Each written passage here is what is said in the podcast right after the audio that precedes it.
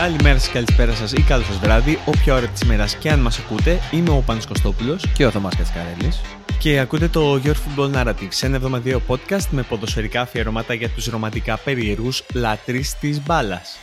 Στο σημερινό επεισόδιο θα καταπιαστούμε με έναν προπονητή για αρχή, έναν από τους ε, καλύτερους ίσως ε, προπονητές ε, που στην Ευρώπη τα τελευταία 20 χρόνια, έναν σίγουρα από τους καλύτερους Λατινοαμερικάνους προπονητές τα τελευταία 20 χρόνια, αλλά ενώ θα καταπιαστούμε κυρίως με, την, ε, με τα ποδοσφαιρικά πεπραγμένα του στις ομάδες στις οποίες δούλεψε, θα ήθελα να ξεκινήσω με μια αλήθεια την οποία συζητάγαμε νωρίτερα, ότι κατά πάσα πιθανότητα ο Μανουέλ Πελεγκρίνη είναι ένας από τους λίγους πρώην στην ιστορία, είτε πρώην προπονητές, είτε πρώην σχέσεις, είτε οτιδήποτε, στον οποίο η σχέση του του είπε πρέπει να χωρίσουμε, συγγνώμη, δεν φταίς εσύ, φταίω εγώ. Και ήταν αλήθεια. Δηλαδή ήταν από τις ελάχιστες φορές που αυτό το πράγμα έγινε σε ένα χωρισμό και ήταν αλήθεια και μάλιστα στην περίπτωση του Μανουέλ Πελεγκρίνη έγινε και δύο φορές. Η αλήθεια είναι ότι σκεφτήκαμε να γράψουμε αυτό το podcast βάζοντας κάτω τα δύο facts. Το ότι ο, ο Πελεγκρίνη ήταν ο προπονητής τον οποίο διαδέχτηκε ο Μουρίνιο στη Real Madrid και ο προπονητής τον οποίο διαδέχτηκε ο Pep Guardiola στη Manchester City. Και τις δύο μάλιστα φορές αυτό ανακοινώθηκε αρκετά νωρίτερα. Δηλαδή στη Real νομίζω, όχι στη Real δεν ανακοινώθηκε νωρίτερα, στη Real έγινε ακριβώς μετά το τέλος του τελικού Champions League της Inter με την ε, Bayern τότε, όπου ο Μουρίνιο ήταν η επιλογή, έγινε διαθέσιμος και όπως είπαν αργότερα και τα στελέχη της διοίκησης της Real, δεν είναι ότι έφταιγε ο Πελεγκρίνη. Δεν είναι δηλαδή ότι έκανε κάτι λάθος. Γιατί ο Πελεγκρίνη τη χρονιά στη Real ενώ δεν το παίρνουμε χρονολογικά. Έχει κάνει εξαιρετικά πράγματα. Θα ασχοληθούμε σε λίγο με αυτά. Παρ' όλα αυτά, είπαν ότι δεν μπορούσαμε να βρούμε τον Μουρίνο διαθέσιμο και να μην τον πάρουμε. Άρα, συγγνώμη, Μανουέλ, δεν φταίει εσύ, φταίω εγώ. Part 1 και ισχύει. Και τη δεύτερη φορά, όπως είπες, έγινε ακριβώς το ίδιο πράγμα στη City. Ε, όπου βρέθηκε διαθέσιμος ο Πέπε Γκουαρδιόλα και ανακοινώσανε από νωρίς νωρίς, κιόλας από Φεβρουάριο, νομίζω, αν θυμάμαι καλά εκείνη τη χρονιά, ότι ο Μανουέλ Πελεγκρίνη δεν θα ανανεώσει το συμβολέο του. Συγγνώμη, Μανουέλ, δεν φταίει εσύ, φταίω εγώ, part 2 και μεγαλοπιάστηκα. Βρήκα κάτι καλύτερο. Και στις δύο περιπτώσεις φαινομενικά τα ονόματα ισχύουν ότι ήταν καλύτερα. Κατά τη γνώμη μου, μόνο στη μία από τις δύο ε, τα πράγματα πήγαν καλύτερα για την ομάδα. Όπως και να έχει όμως, Μανουέλ Πελεγκρίνη, ε, εκ μέρους όλων αυτών που έχουν ακούσει αυτή τη φράση στη ζωή τους, ε, θέλουμε να σου πούμε ότι σε καταλαβαίνουμε. Αυτό λοιπόν το podcast είναι ένα podcast αναγνώρισης για τα όσα έχει προσφέρει σε εμάς και στο ποδόσφαιρο ο Μανουέλ Πελεγκρίνη και γι' αυτό θα κάτσουμε να τα βάλουμε 1, 2, 3, 4, 5, 6, 7 κάτω. Α, σε μια χρονολογική σειρά για να μην μπερδέψουμε κανέναν και να μην μπερδέψουμε τους, τους εαυτούς μας γιατί μπερδευόμαστε πολύ εύκολα. Και να αναλύσουμε λίγο την καριέρα του Πελεγκρίνη χωρίς να το πάμε τελείως τακτικά και ποδοσφαιρικά ενώ μπορούμε να μιλήσουμε για το στυλ του αλλά να μιλήσουμε περισσότερο γιατί, το, γιατί έκανε στις ομάδες που πήγε και, και ιδιαίτερα στις ομάδες που πήγε στην Ευρώπη. Γιατί στην αρχή ξεκίνησε την καριέρα του στη Χιλή. Ω πρώην διεθνής χιλιανός ποδοσφαιριστής με μεγάλη καριέρα στην Universidad de Chile, στην οποία και ξεκίνησε και την προπονητική του, μία από τις μεγαλύτερες ομάδες της Χιλής. Παρ' όλα αυτά δεν είχε την αντίστοιχη επιτυχία στο πρωτάθλημα της Χιλής όσο θα περίμενε κανείς από έναν καλό χιλιανό προπονητή.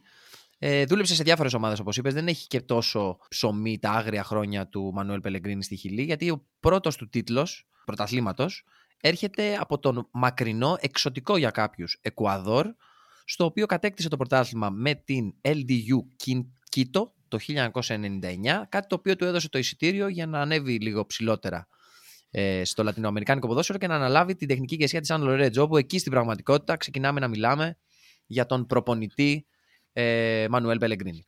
Εκεί ακριβώς έδειξε ο Πελεγκρίνι ποιος είναι, τι θέλει από το ποδόσφαιρο, τι τακτική θέλει να ακολουθήσει. Α, ε, έβαλε το επιθετικό ποδόσφαιρο που, ok, okay, στο, στο αργεντίνικο ποδόσφαιρο γενικά είναι κάτι το σύνηθες, αλλά το έβαλε στην, στη Σαν Λορέντζο και κάνει εκείνη τη Σαν Λορέντζο την ομάδα η οποία κρατάει ακόμα το ρεκόρ των περισσότερων πόντων σε ένα, στα τουρνουά που έχουν οι Αργεντίνοι, σε αυτά τα μικρά τουρνουά των 30 αγώνων κτλ. κτλ. Έδειξε τις διαθέσεις του με τη μία, πήγε στη River, δεν έκανε πάρα πολλά, αλλά εκεί τα τσακάλια της Villarreal τον, τον βρήκαν και του έδωσαν την ευκαιρία να έρθει στο ευρωπαϊκό ποδόσφαιρο και μας έδωσαν την ευκαιρία να δούμε έναν προπονητή τον οποίον κανένας δεν θαύμασε ποτέ πολλοί υποτιμήσανε. Ήρθε η ώρα να τον αναγνωρίσουμε, να ξέρεις. Ήρθε η ώρα να τον αναγνωρίσουμε.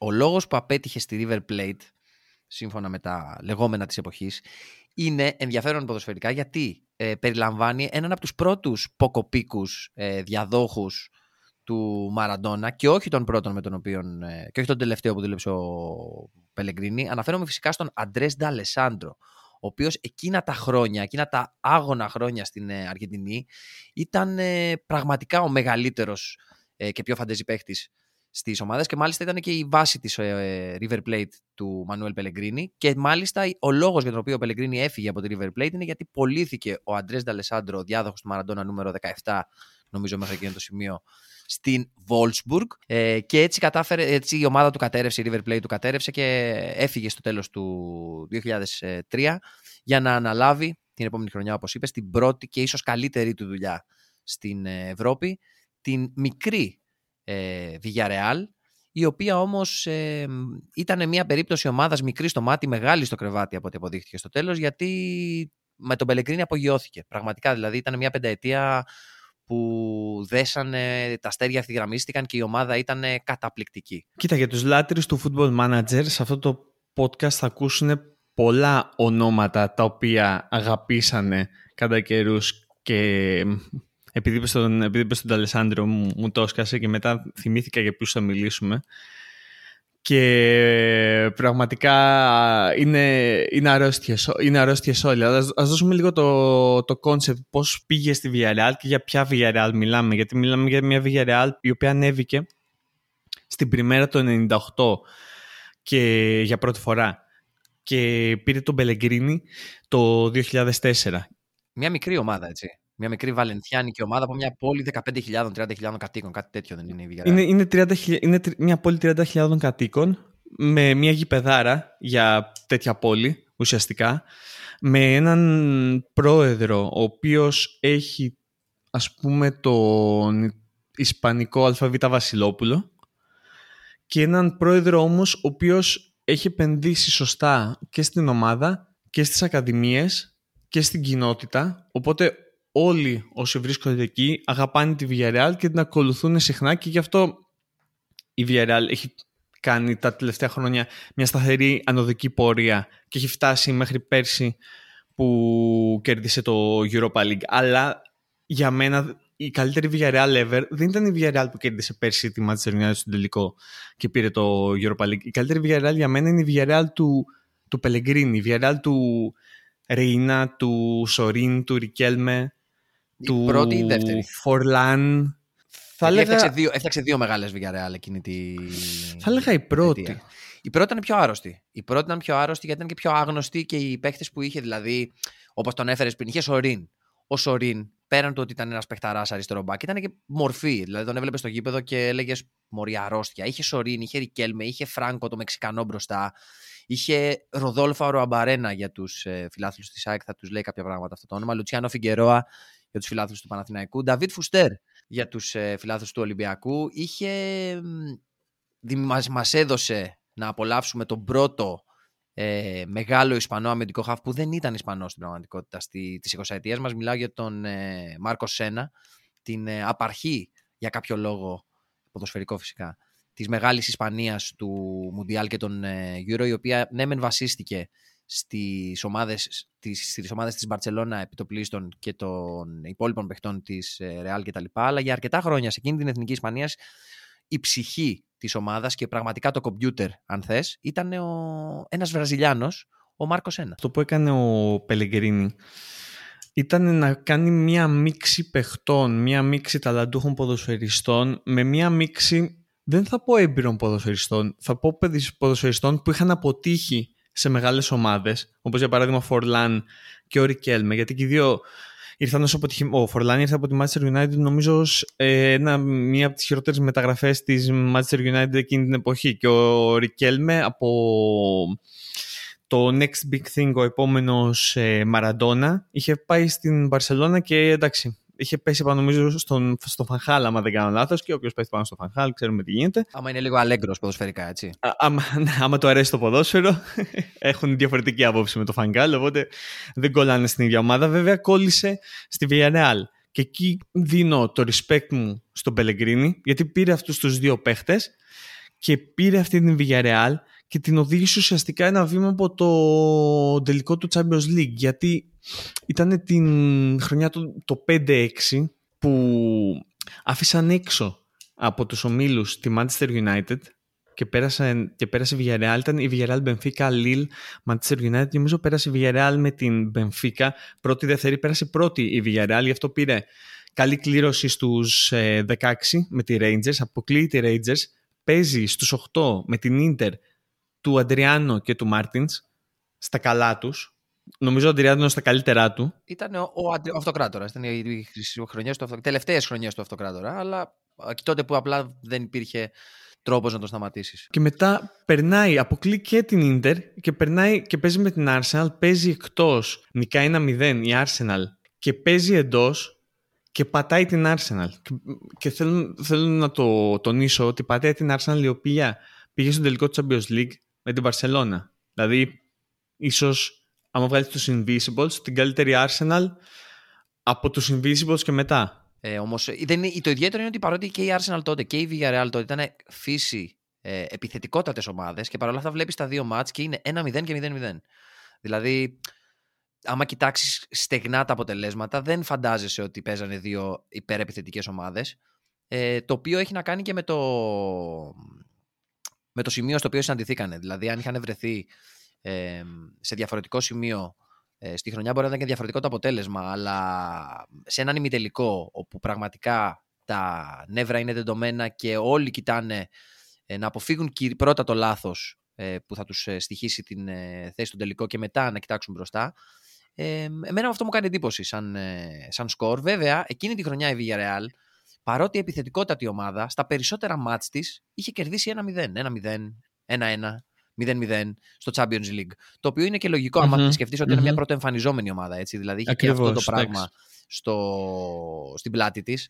Οπότε είναι, κάνει ακόμα μεγαλύτερο το κατόρθωμα της ομάδας. Γιατί όλοι οι παίχτε ήταν είτε άγνωστοι, όπως είπες, είτε αποτυχημένοι ε, στις προηγούμενες ομάδες τους. Οπότε χρειαζόταν το κάτι έξτρα, ας πούμε, και σίγουρα και μόνο που βλέπεις ότι η ομάδα αυτή έπαιζε επιθετικό ποδόσφαιρο παρόλα αυτά κατάφερε να κρατάει το 0 στα περισσότερα παιχνίδια της, σε κάνει να σκέφτεσαι ότι το ποδόσφαιρο γενικά του Πελεγκρίνη εν τέλει δεν είναι μόνο το λατινοαμερικάνικο πάμε να φάλουμε περισσότερα από όσα θα φάμε, αλλά είναι πιο ισορροπημένο, πιο οργανωμένο και συγκεκριμένα το ποδόσφαιρο που έπαιζε στη Villarreal αυτό το 4-2-2-2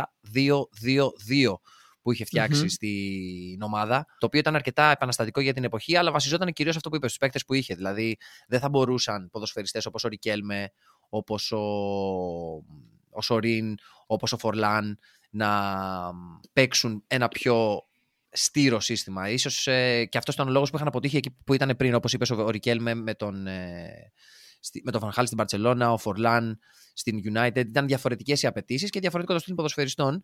Και ίσως ο Μπελεγκρίνη είναι ένας από τους λίγους προπονητές ο οποίος μπορεί να τα συνδυάζει και τα δύο. Δηλαδή να έχει έναν πιο ε, fix τρόπο ποδοσφαίρου, ο οποίος όμως να είναι πάντα επιθετικός, χωρίς όμως να ξεχνάμε την άμυνα σε αυτό το σημείο. σω κιόλας επειδή είναι χιλιανός, δεν ξέρω. Οι χιλιανοί φημίζονται για το ποδόσφαιρο αυτό το μισό-μισό μπροστά, μισό-μισό πίσω. Και είναι διαφορετικός και από τον Σιμεώνε, σωστά. Άμα, άμα πάρουμε τους ε, Λατινοαμερικάνου προπονητές. Δηλαδή, διαφορετική λογική τελείως. Ο, ο Σιμεώνε παίζει σκληρό ποδόσφαιρο, αμυντικό ποδόσφαιρο κυρίως στο, στο Champions League, ενώ ο Πελεγκρίνη σου έδωσε όμορφες στιγμές ποδοσφαίρου περισσότερο με τις, με τις επόμενες ομάδες του. Γιατί πιστεύω ότι αυτό που έγινε ουσιαστικά ήταν ότι ήρθε με την λατινοαμερικάνικη λογική στην Ευρώπη, αλλά ήξερε από πριν ότι αυτό δεν θα πιάσει στην Ευρώπη, γιατί δεν ήταν ο πρώτος που ήρθε στην Ευρώπη και είχε δει προκατοχούς του που είχαν έρθει και είχαν αποτύχει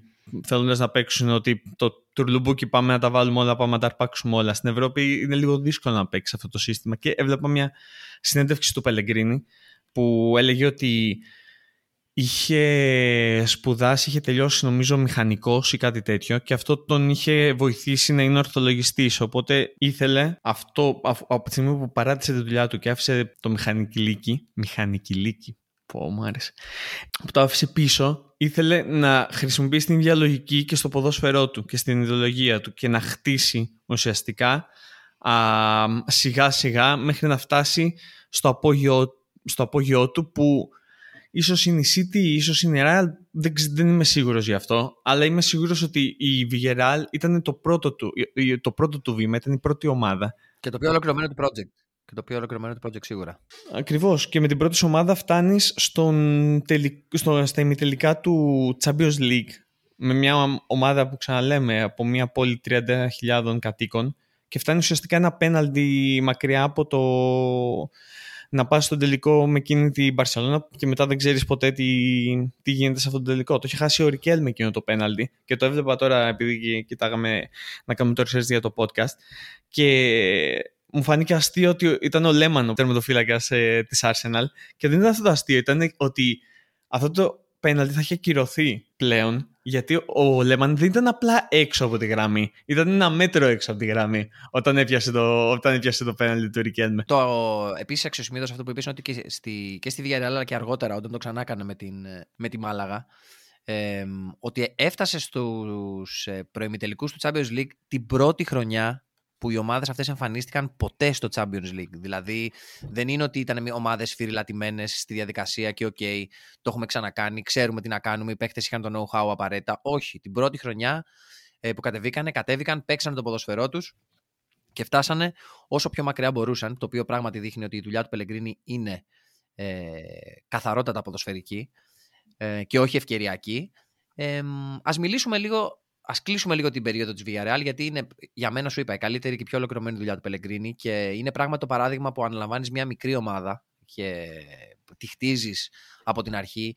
Ε, η Villarreal, βέβαια, έχει την ιδιαιτερότητα, όπως είπες, που ο πρόεδρό της έχει κάνει ένα εξαιρετικό ποδοσφαιρικό project, το οποίο πέραν από, τη, από το στάδιο και από τις εγκαταστάσεις έχει φτιάξει εξαιρετικές ακαδημίες. Οπότε οι ομάδες της Villarreal πάντα ή σχεδόν πάντα έχουν έναν ε, δυνατό κορμό από ντόπιους παίχτε, όπως ήταν και η περίπτωση τότε.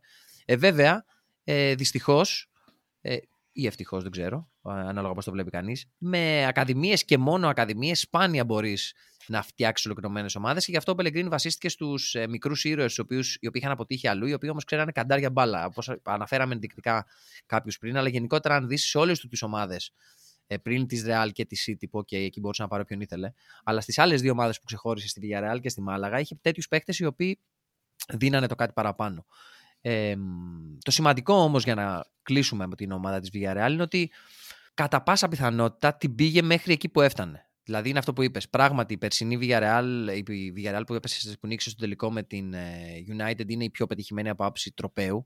Αλλά από άποψη εξέλιξης οι, πρώτοι, οι πρώτες δύο ομάδες Villarreal του Pellegrini ήταν πραγματικά εξαιρετικά παραδείγματα. Γι' αυτό και ισχύει ότι ο Pellegrini από τους top προπονητές που μπόρεσαν να πάρουν την ομάδα από το σημείο Α, να την πάνε στο σημείο Β με συγκεκριμένα ποδοσφαιρικά βήματα και εξέλιξη. Και γι' αυτό ο Πελεγκρίνη θα πρέπει να πάρει περισσότερη αναγνώριση από αυτή που πήρε. σω βέβαια την πήρε παίρνοντας θέση στη Ρεάλ. Έτσι. Δηλαδή, σκέψω ότι πήγαινε στη Ρεάλ και μάλιστα δεν πήγε στη Ρεάλ ε, τυχαία. Α, ανέλαβε στη Ρεάλ, φτιάξω ό,τι καλύτερο μπορείς. Πήγε στη Ρεάλ την δεύτερη χρονιά του ΠΕΠ της Μπαρσελόνα τότε, που σημαίνει ότι έπρεπε να, όχι μόνο να φτιάξει μια καλή Ρεάλ, αλλά έπρεπε να φτιάξει μια αρκετά καλή Ρεάλ και να νικήσει την, ε, ίσως την καλύτερη Μπαρτσελώνα που, που έχουμε δει ποτέ και μάλλον θα ξαναδούμε, δεν ξέρω, αλλά την Μπαρτσελώνα του Πεπ Γκουαρδιόλα. Και δεν έκανε άσχημη δουλειά στη Ρεάλ, καθόλου άσχημη. Βασικά ήταν ο πρώτος προπονητής της δεύτερης θητείας του, του Φλωρεντίνο Πέρεθ και αυτό λέει πολλά νομίζω. Αλλά το έχει κερδίσει γιατί όπως, όπως είπες είχε φτιάξει ουσιαστικά δύο ομάδες ε, στη Βιγέρα. Έφτιαξε την πρώτη ομάδα που πήγε στα ημιτελικά και τη δεύτερη ομάδα που πήγε στους 16, στους 8 Στους 8 που αποκλείστηκε πάλι από την Arsenal. Στους 8 του Champions League και μετά από εκεί ουσιαστικά έφυγε και πήγε στη Real Madrid όπου όμως γνωρίζουμε ότι η Real Madrid είναι μια περίεργη ομάδα. Είναι ένα περίεργο κλαμπ η Real Madrid και άμα δεν ταιριάζει το προφίλ σου και άμα ζητάς από τον πρόεδρο περισσότερα από αυτά που θέλει να σου δώσει, γιατί μπορεί να σου δώσει τα πάντα ο Φλωρεντίνο Πέρεθ νομίζω, α, τότε δεν θα, δεν θα πάνε καλά τα πράγματα και αυτό έγινε ενώ μιλάμε για το καλοκαίρι στο οποίο η Real Madrid έσκασε 250 εκατομμύρια ευρώ ή κάτι τέτοιο για να πάρει Ρονάλντο Κακά, Τσάμπι Αλόνσο. Και Μπενζεμά. Και το θέμα είναι ότι ο ίδιος ο Πελεγκρίνη αργότερα είχε πει, είχε, είχε πει για την εμπειρία του στη Ρεάλ ότι ναι, γκαλάκτικο, ναι, οι καλύτεροι παίχτες, ναι, αλλά η Ρεάλ δεν κοιτάει ποδοσφαιρικά κριτήρια απαραίτητα για να αγοράσει ποδοσφαιριστές. Ναι, έχεις τους καλύτερους ποδοσφαιριστές σε μια θέση, αλλά δεν έχεις τους καλύτερους ποδοσφαιριστές για την ομάδα την οποία φτιάχνεις στο πρωτάθλημα. Και συγκεκριμένα γιατί η Real είχε πει ότι εγώ δεν κατάφερα με τους ποδοσφαιριστές που είχα να πάρω το Champions League και να πάρω και το πρωτάθλημα παρότι έκανε εξαιρετική δουλειά. Δηλαδή έσπασε ρεκόρ πόντων και γκολ νομίζω στην ιστορία της Real μέσα σε μια χρονιά σε εκείνο το σημείο. Απλά η Barcelona έσπασε το ρεκόρ παραπάνω και πήρε το πρωτάθλημα, όπως έγινε και αργότερα στο, το ξανά έκανε αυτό ο Pep Guardiola με τη City και τη Liverpool στην Premier League μερικά χρόνια αργότερα. Αλλά ο Pellegrini έλεγε ότι δεν γίνεται να πάρεις τα πάντα χωρίς ε, τους σωστούς ποδοσφαιριστές και δυστυχώς στη Real αυτό δεν ήταν η αρχή. Ε, άρα σε αυτό το σημείο είναι και οκ, του είπανε για πρώτη φορά στη Real, δεν φταίει εσύ, φταίμε εμείς, ε, θα πάρουμε το Μουρίνιο. Όμως στην πραγματικότητα ο Πελεγκρίνη δεν ταιριάζει ποτέ με τη φιλοσοφία του Φλωρεντίνο Περέθ και των Γκαλάκτικο. Άσχετα αν πήγε εξαιρετικά. Χαρακτηριστικά να σου πω ότι στους 16 που αποκλείστηκε από τη Λιόν εκείνη τη χρονιά και ήταν όταν ο, ο Πέρεθ ουσιαστικά του είπε ότι άμα δεν πάρεις το πρωτάθλημα δεν μένεις ε, στη Ρεάλ Μαδρίτη. Η Ρεάλ που αποκλείστηκε από, την, από εκείνη τη Λιόν είχε στην άμυνα τον Αλμπιόλ, τον Αρμπελόα, στο κέντρο τον Γκρανέρο και τον Μαμαντού Διαρά και σαν αλλαγές μπαίναν ο Γκάγκο, ο Γκαράι και ο Ντρέντε. Ο Μαμαντού Διαρά ναι, του όφη, έτσι. Αυτό, να τον αυτό, αυτό, αυτό ακριβώς. Αυτό ακριβώς.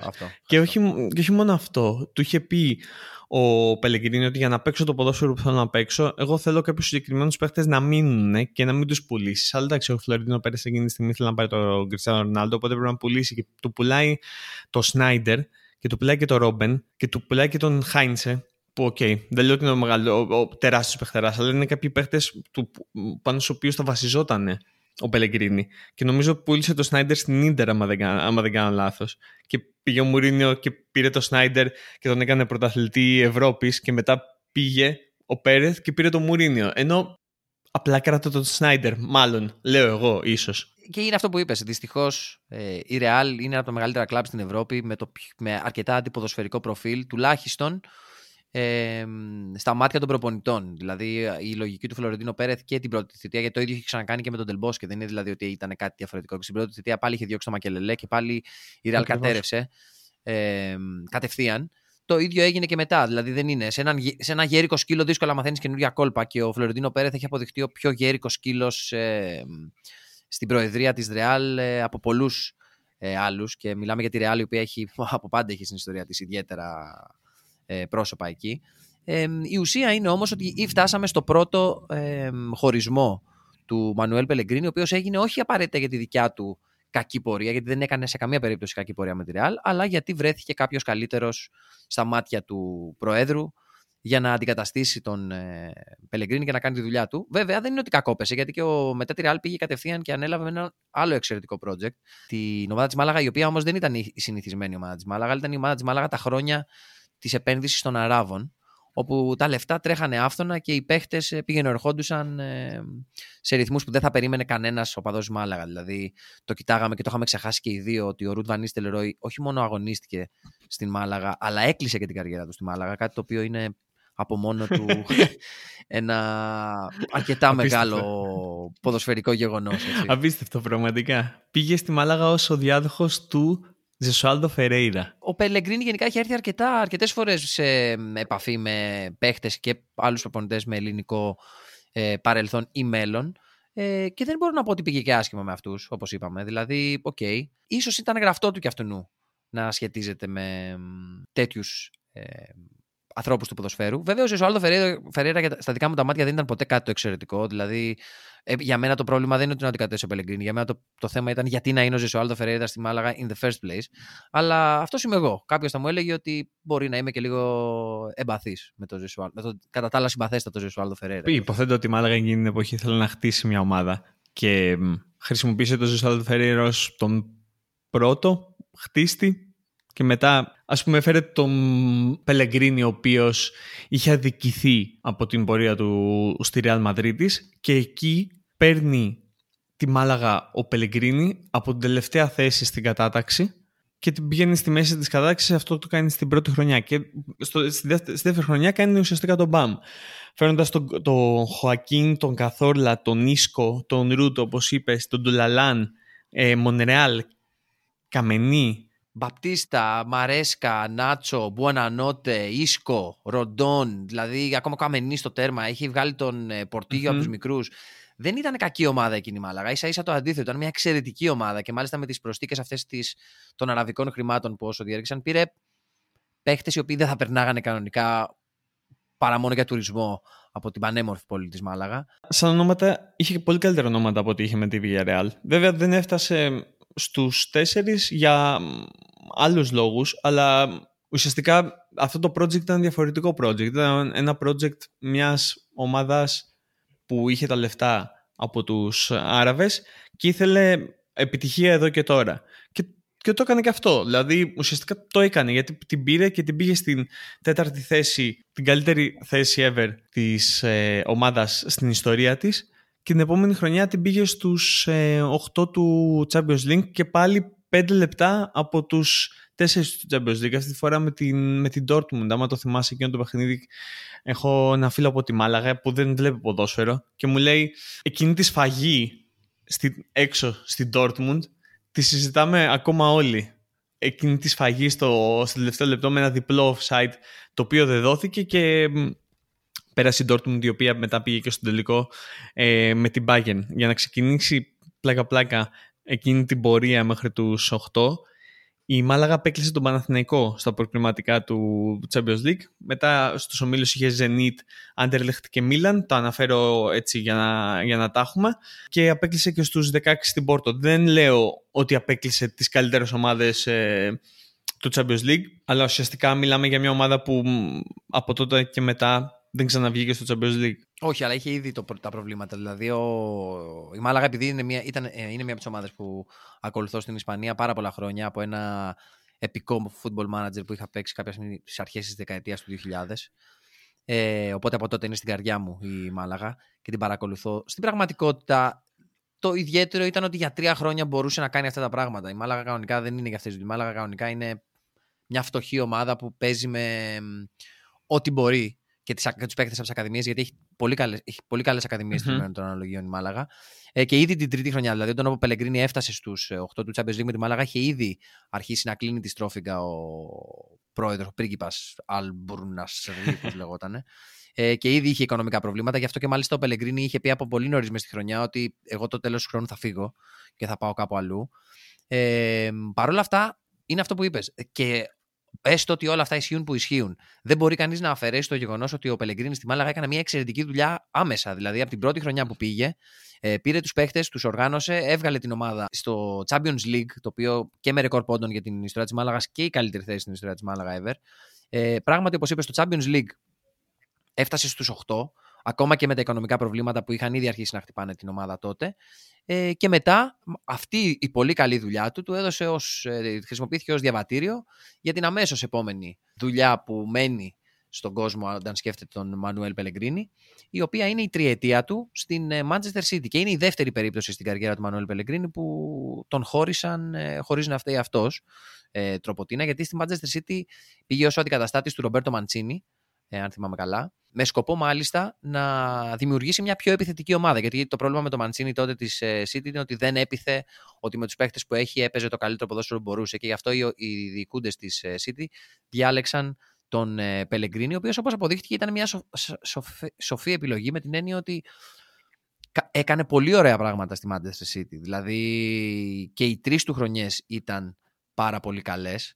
Και μάλιστα νομίζω έχει κάνει κάτι το οποίο δεν το συζητάει, δεν το, δεν το αναφέρει συχνά ο κόσμος και εμείς δηλαδή όταν το, το ξαναπροσέξαμε, μας έκανε εντύπωση. Είναι ότι ο Μανουέλ Πελεγκρίν έχει ακόμα το ρεκόρ γκολ. Η, η City του Μανουέλ Πελεγκρίν έχει ακόμα το ρεκόρ γκολ σε μία χρονιά στην ε, Premier League. Κάτι το οποίο δεν έχει σπάσει ακόμα. Παρά το ότι εμφανίστηκαν ομάδες μετά από την City του Πελεγκρίνη, όπως η City του Guardiola και η Liverpool του Klopp. Παρ' όλα αυτά, το ρεκόρ γκολ το έχει ε, η City του Μανουέλ Πελεγκρίνη με 150 γκολ, κάτι τέτοιο νομίζω. Αν Βασικά καλά. πήγε στη City επειδή τον ήθελε ο τεχνικός διευθυντής της City, ο οποίος ήταν ο πρώην τεχνικός διευθυντής της Μπαρσελώνα, ο Τσίκι Μπεριγκιστάιν, κάπως έτσι, ο οποίος έφερε και τον Guardiola μετά στη Manchester City και ο οποίος ήταν ε, ένας τεχνικός διευθυντής Εξε... από τους καλύτερους που έχουν βγει... Έφτιαξε την Μπαρσελόνα, την πρώτη Μπαρσελόνα που ξέρουμε και μετά έφτιαξε τη City που ξέρουμε. Και για να σε, ε, για να σε στηρίζει και να σου δίνει την ευκαιρία αυτός ο τεχνικός διευθυντής, αυτό σημαίνει πολλά. Ενώ εκείνη την εποχή εμείς μπορεί να μην το είχαμε δει. Αυτό σημαίνει πολλά. Και ο Πελεγκρίνη έδωσε πίσω και παίρνοντας και παίρνοντας το πρωτάθλημα και κάνοντας απαντά ρεκόρ. Δεν γίνεται να βάζει 151 γκολ σε όλες τις διοργανώσεις ένα χρόνο. Είναι απίστευτο. 151 γκολ σε όλες τις διοργανώσεις χωρίς να έχεις πάει στο τελικό του Champions League. Και ok, okay, πήγε, πήρε το League Cup, αλλά χωρίς να έχεις πάει το τελικό του Champions League. Δεν είναι ότι έχεις παίξει 2.000 παιχνίδια. Τη δεύτερη χρονιά βγήκε δεύτερος και την τρίτη χρονιά πήρε την ε, City και την πήγε στο ημιτελικά του Champions League. Να πούμε ότι η City πριν πάει ο Πελεγκρίνι δεν είχε περάσει τους ομίλους του Champions League. Okay. Και την πήρε και ουσιαστικά στην α, τελευταία χρονιά την πήγε στα ημιτελικά. Ξέρεις, ξέρεις γιατί δεν θυμόμαστε το Πελεγκρίνη, γιατί με, μετά το κατάλαβα, επειδή δεν το κοίταγα. Και όχι μόνο εμείς, επειδή είμαστε πάντα της Liverpool, αλλά πολλοί δεν θυμούν τον Πελεγκρίνη, επειδή όταν το πήρε ο Πελεγκρίνη, όλοι θυμούνται ότι το χάσει η Λίβερπουλ. Κανένας δεν λέει ότι το πήρε ο Πελεγκρίνη, γιατί ήταν η χρονιά με το, του γλιστρήματος του Τζέρετ, με τον Μπρένταν Ρότζερ που πηγαίνανε head to head και φτάσανε στο τέλος και έγινε αυτό με το γλίστριμα, με, με το άλλο με την Crystal Palace και έχασε το πρωτάθλημα η Liverpool. Να βλέπεις, ακόμα και εγώ είπα αυτή τη στιγμή έχασε το πρωτάθλημα η Liverpool, δεν το πήρε ο Πελεγκρίνη. Και σε αυτό πιστεύω ότι είναι άτυχος. Σκόραρε 151 γκολ και η ομάδα πέταγε φωτιές, ξέρω εγώ, όπου και να ήταν. Ε, δεν έχει άδικο αυτό. Τώρα που το λες και το παρατηρώ, είναι μια πολύ ακριβή ε, δήλωση. Επίσης, ο τύπος έφτασε στους ημιτελικούς του Champions League στην τελευταία του χρονιά με τη City, ενώ νομίζω είχε ήδη ανακοινωθεί ότι στο τέλος της χρονιάς θα αντικατασταθεί από τον Pep Guardiola. Δηλαδή, για άλλη μια φορά του είπαν: Δεν φταίει εσύ, φταίμε εμείς. Και παρόλα αυτά, το σήκωσε, κύριος έφτασε στο ημιτελικό του Champions League. Θα ήθελε πάρα πολύ πιστεύω να πάει στον τελικό και να τους πει mm-hmm. φυλάκια. Δεν έκατσε. Οπότε μετά δεν μπορεί να τον ψέξει κανένας. Έτσι, μιλάμε για, 10, για 12-14 χρόνια συνεχής παρουσίας στο top ευρωπαϊκό ποδόσφαιρο. Οπότε η επόμενη του επιλογή μετά τη City, που, στην οποία πήρε το πρωτάθλημα, mm-hmm. όπω είπες, και έσπασε και τα ρεκόρ, είναι ότι κοιτάξτε να δείτε, θα πάω σε πιο εξωτικούς προορισμούς. Πήγε στην Κίνα, άραξε δύο χρόνια, στην Hebei China Fortune, ε, στην οποία και δεν κέρδισε τίποτα, πέρα από πολλά λεφτά υποθέτω. Ε, ξεκούρασε το κεφάλι του μετά και τον δεύτερο άδικο, αν θέλετε, χωρισμό. Δηλαδή, για εμένα, βέβαια, από τους δύο χωρισμούς που χρεώθηκε ο Μανουέλ Πελεγκρίνη, νομίζω ο πρώτος ήταν πιο άδικος. Άσχετα αν στη City, επειδή έμεινε περισσότερο, έχει πολύ καλύτερα αποτελέσματα. Ε, και μετά, για να κλείσουμε λίγο και την ιστορία του Μανουέλ Πελεγκρίνη, συνέχισε με πιο ταιριαστές ομάδες στο προφίλ του, όπως τη West Ham και την ε, Real Betis. Βέβαια, για άλλη μια φορά η... θα μιλήσω για τη West Ham. Η West Ham είναι μια ιδιαίτερη αγγλική ομάδα. Δηλαδή, είναι μια ομάδα που την είχε ο David Moyes, την έσωσε. Αντικαθιστήσανε τον David Moyes γιατί παίζει αμυντικό ποδόσφαιρο. Φέρανε τον Manuel Pellegrini, του λένε παίξε ε, επιθετικό ποδόσφαιρο. Ε, του φέρανε τον Χάλερ και τον Άντερσον από την Λάτσιο και μετά τον διώξανε και φέρανε ξανά τον David Moyes, ο οποίος έπαιζε το ίδιο ποδόσφαιρο και την, πάει καλά την, και την πήγαινε καλά την West Ham ο Μόγεσο, γιατί ήταν ομάδα που του τέριαζε καλύτερα. Δηλαδή, η West Ham δεν ήταν καλή επιλογή για τον Πελεγκρίνι.